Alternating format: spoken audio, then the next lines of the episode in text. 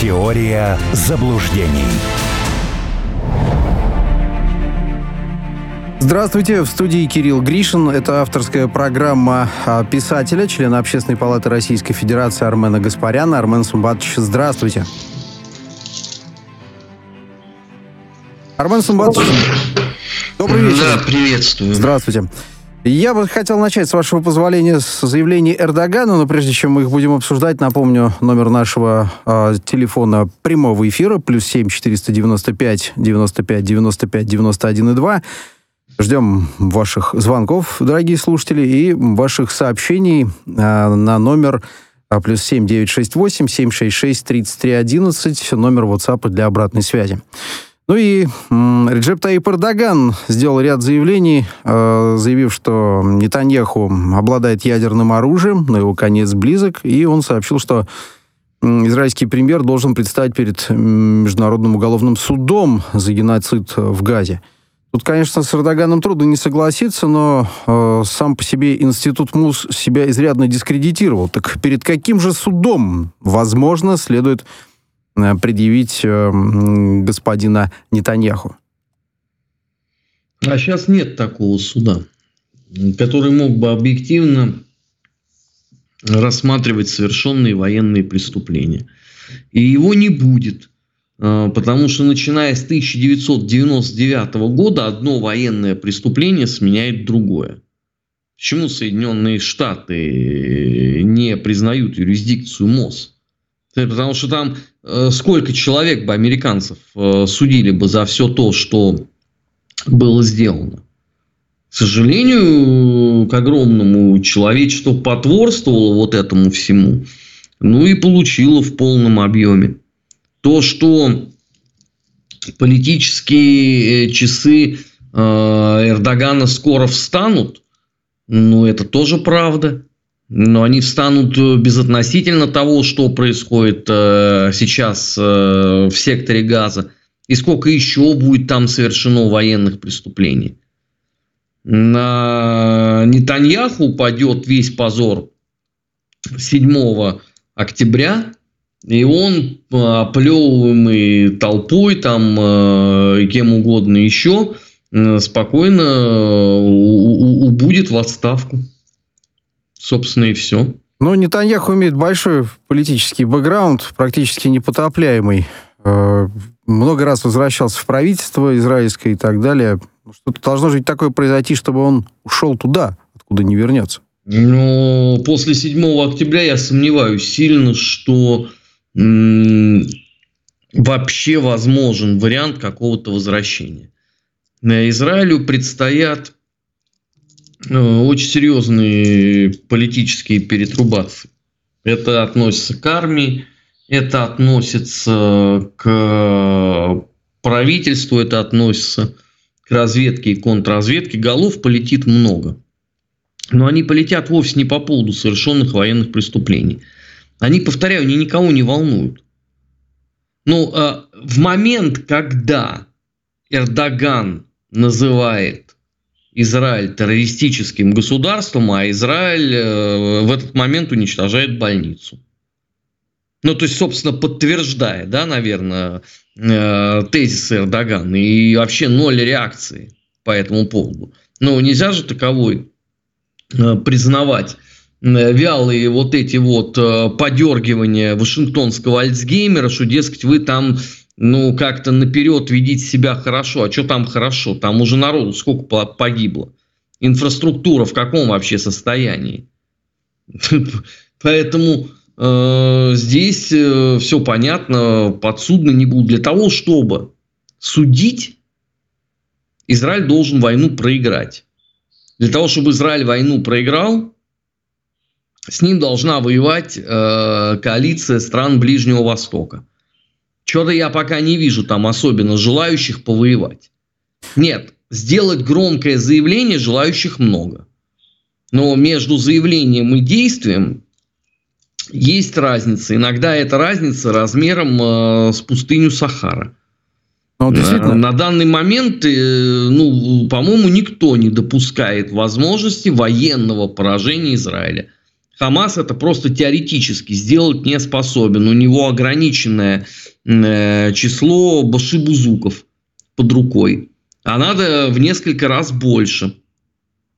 Поэтому, как вы это себе представляете, Израиль побеждает Хамас, и кто-то его будет судить? Каким образом?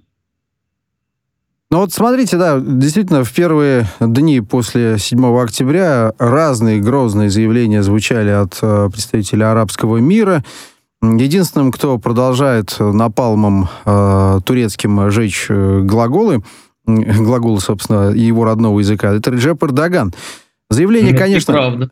Это неправда. А что, не... извините, а иранцы чем жгут, по вашему мнению, Моншер? Ну, верно, да. Но, но мы же все-таки об Эрдогане. Я вот, вот что хотел еще уточнить.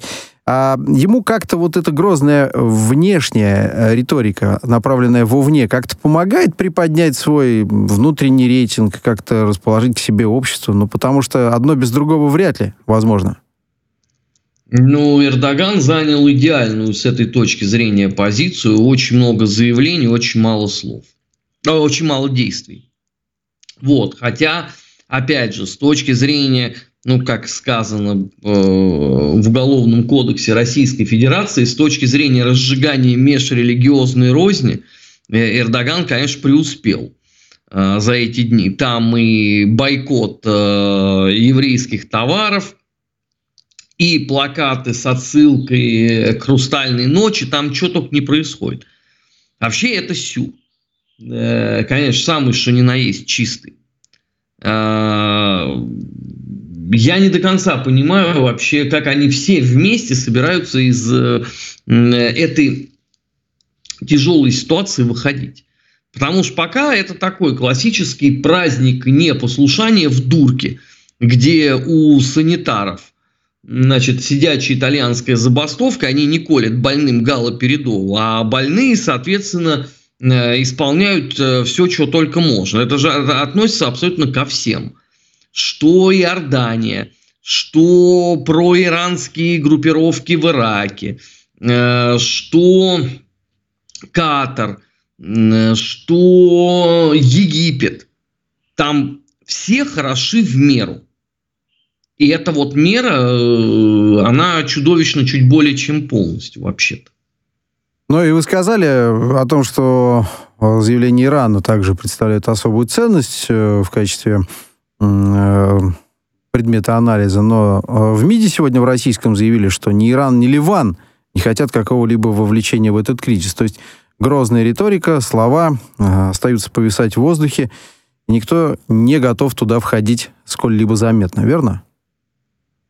Я не очень понимаю, а что мы как-то начали делить э, Ливан на две части, то есть одна, которая не хочет, а вторая, которая воюет, и это я имею в виду Хезболла. Ну, просто мне, я, я не очень понимаю эту логику. Хезболла регулярно обстреливает территорию Израиля. Ну, с, не знаю, можно ли считать успехом э, взорванную дорогу и покалеченные машины, но тем не менее это происходит, да. Израиль обстреливает э, позиции Хезболлы в Ливане. Это участие в военном конфликте или нет? Очевидно, да. Видимо, нет.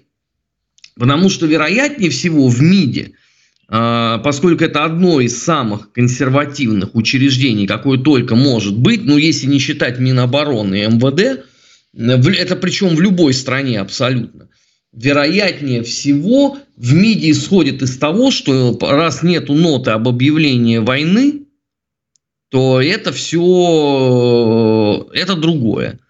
Если так, если вот из этой позиции сходить, да, Ливан не э, участник всех этих действий. А куда деть все эти обстрелы? Вот для меня это тоже большая загадка. Но, собственно, там опять же, это же не только проблема Ливана и Израиля.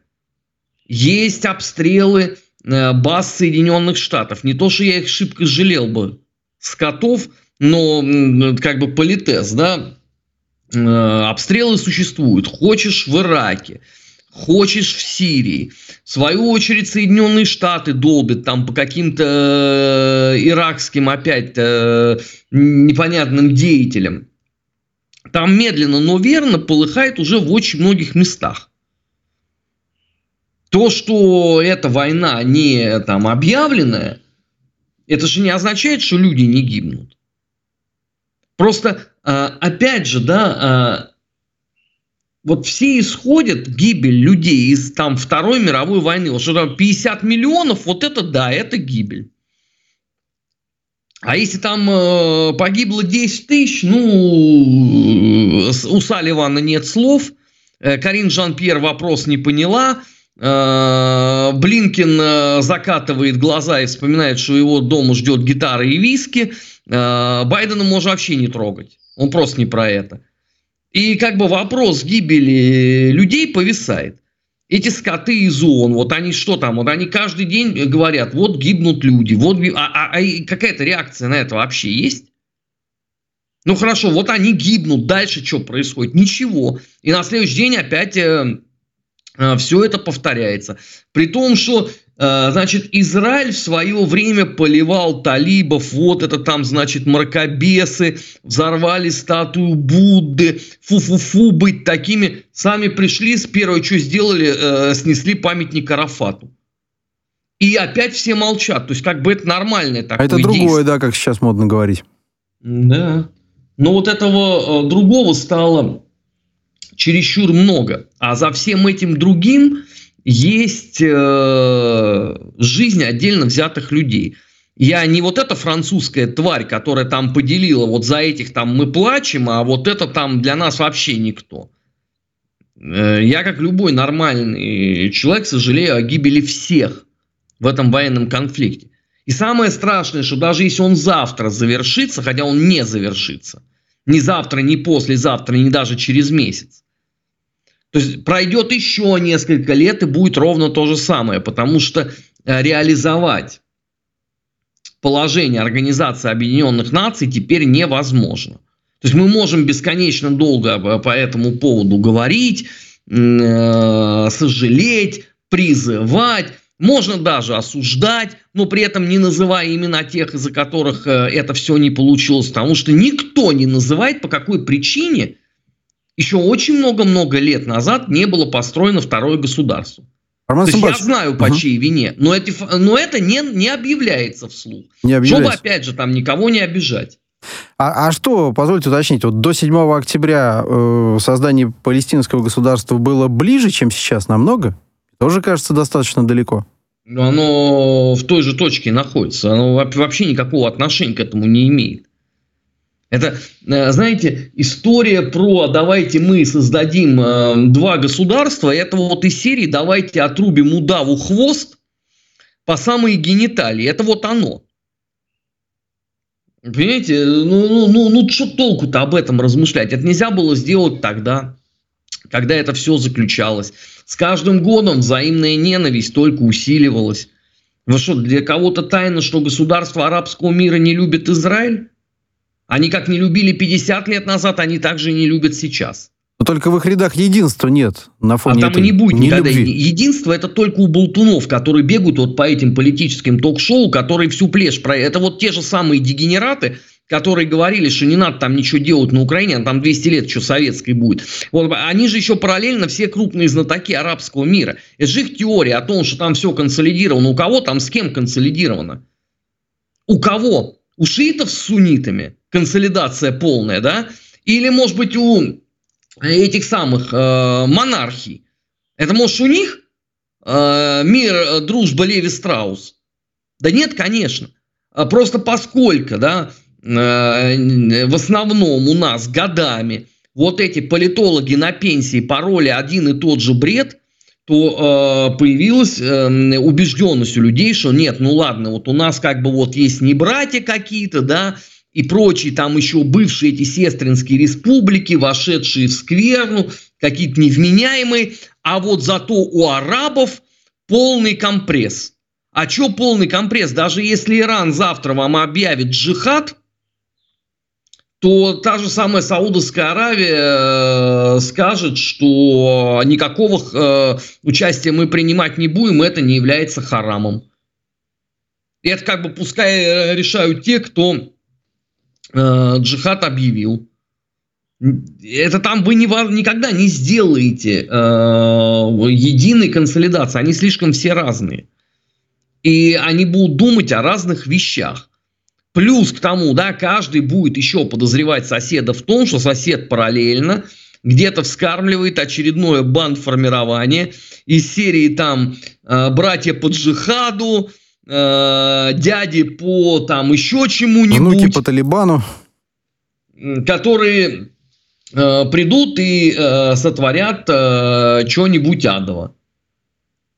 Понятно. Напомню, это авторская программа писателя, члена Общественной палаты Российской Федерации Армена Гаспаряна. Номер телефона прямого эфира плюс семь четыреста девяносто пять девяносто пять девяносто пять девяносто один и два. Ждем ваших звонков по обсуждаемым темам. Прежде всего, WhatsApp, напомню, ждем также сообщений и вопросов. плюс семь девятьсот шестьдесят восемь семьсот шестьдесят шесть тридцать три одиннадцать. Ну и вот сегодня Си Цзиньпин должен встречаться с Джо Байденом в Сан-Франциско. И много чего связано с этой встречей. Говорить будут по Украине и по сектору газа. Как по-вашему, почему весь мир так многого ждет от Си Цзиньпина прежде всего? А я не знаю, кто и что ждет от этого визита. Я еще пока не видел ни одного человека, кто вообще э, имел бы какие-нибудь ожидания. Потому что если э, у вас э, в прелюдии э, Байден говорит о том, что он будет говорить с Си Цзиньпином максимально жестко, ты сразу понимаешь, что значит, э, переговоры будут идти никак и завершаться ничем. Потому что Китай – это не то государство, с которым надо на э, «понял-понял» беседовать. Э, я думаю, что...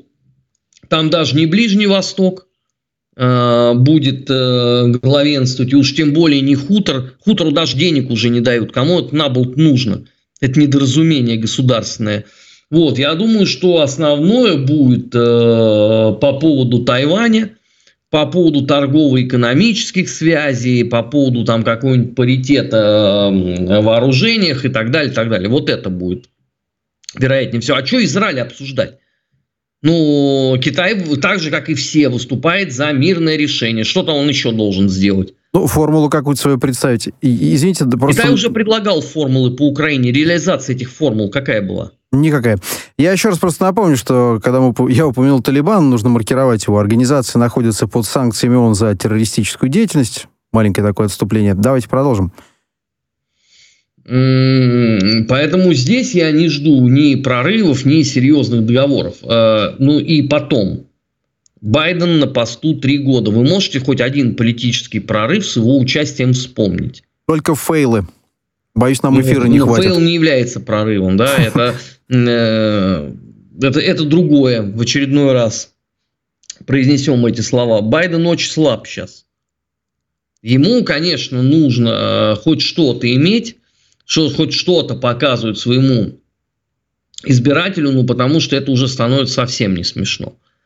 Американские газеты и телеканалы зрадничают э, похлеще меня. Я все жду, когда они их там начнут уже э, хотя бы как минимум на миротворец включать. Я уж там про все прочее не говорю. Э, в Конгрессе черт что происходит. Денег нет. Салливан открыто об этом говорит. Ну, надо что-то избирателю показать. Потому что год пролетит очень быстро. Очень быстро. А это, э, извините, проблема предвыборная. Вам надо с чем-то идти. А с чем вы пойдете? С пучеглазым Блинкиным? Ну, это может только прийти и проиграть. Ну, и это, собственно, относится абсолютно ко всем. Это Пентагон. С его заявлением, ну да, в общем, мы, наверное, используем русскую нефть, но мы же ее покупаем у греков, поэтому она перестает быть русской. Ну, но, конечно. Ну, слушайте, это, это на уровне, да, э, вооруженных сил государства, которое больше всех санкций объявило. Ну, вы понимаете, что это сюр просто какой-то.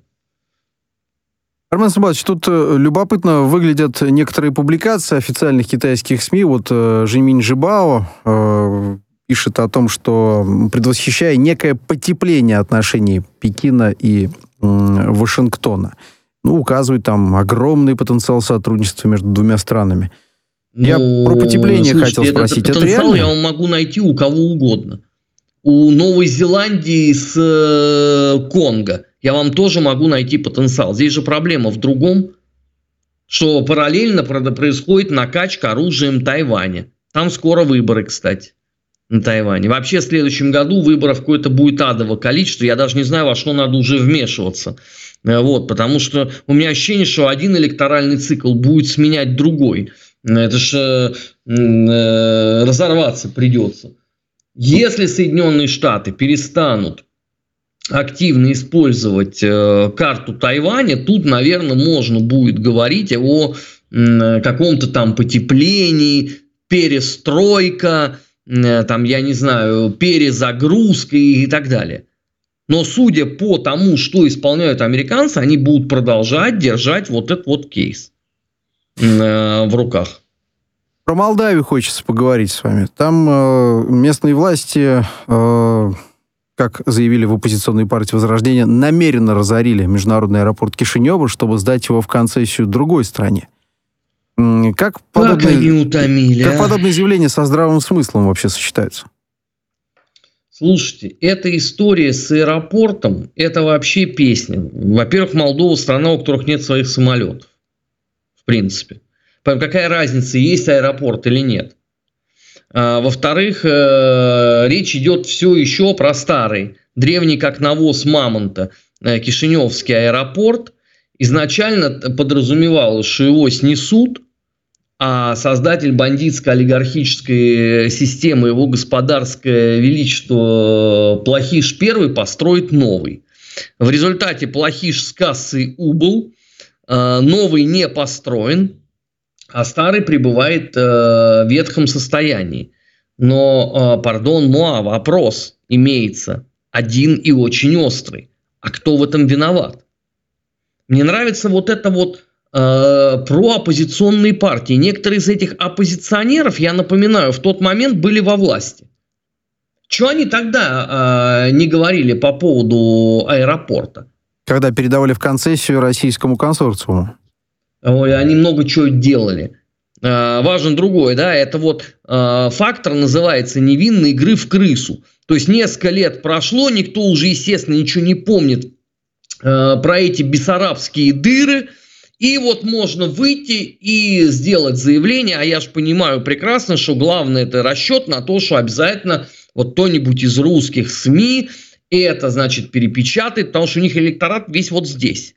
Это опять те же самые престарелые политологи, которые будут потом их раскручивать на разных идиотских ток-шоу.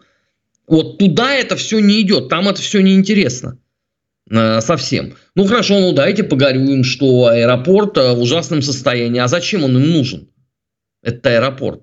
Ну для чего? Ну раньше я понимал, раньше много русских прилетало. А сейчас? Для чего? Можно закрыть лавку, сделать там рынок вещевой. Назвать его там, я не знаю, солнце санду э, и торговать из-под полы э, контрабандным товаром, завезенный с э, близлежащей Тартуги. Я имею в виду Одесса. Армен Субатович, продолжим через пару минут и заявление по Молдавии и некоторые другие новости обсуждать. Писатель, член Общественной палаты Российской Федерации Армен Гаспарян в своей авторской программе на радио «Спутник». Теория заблуждений.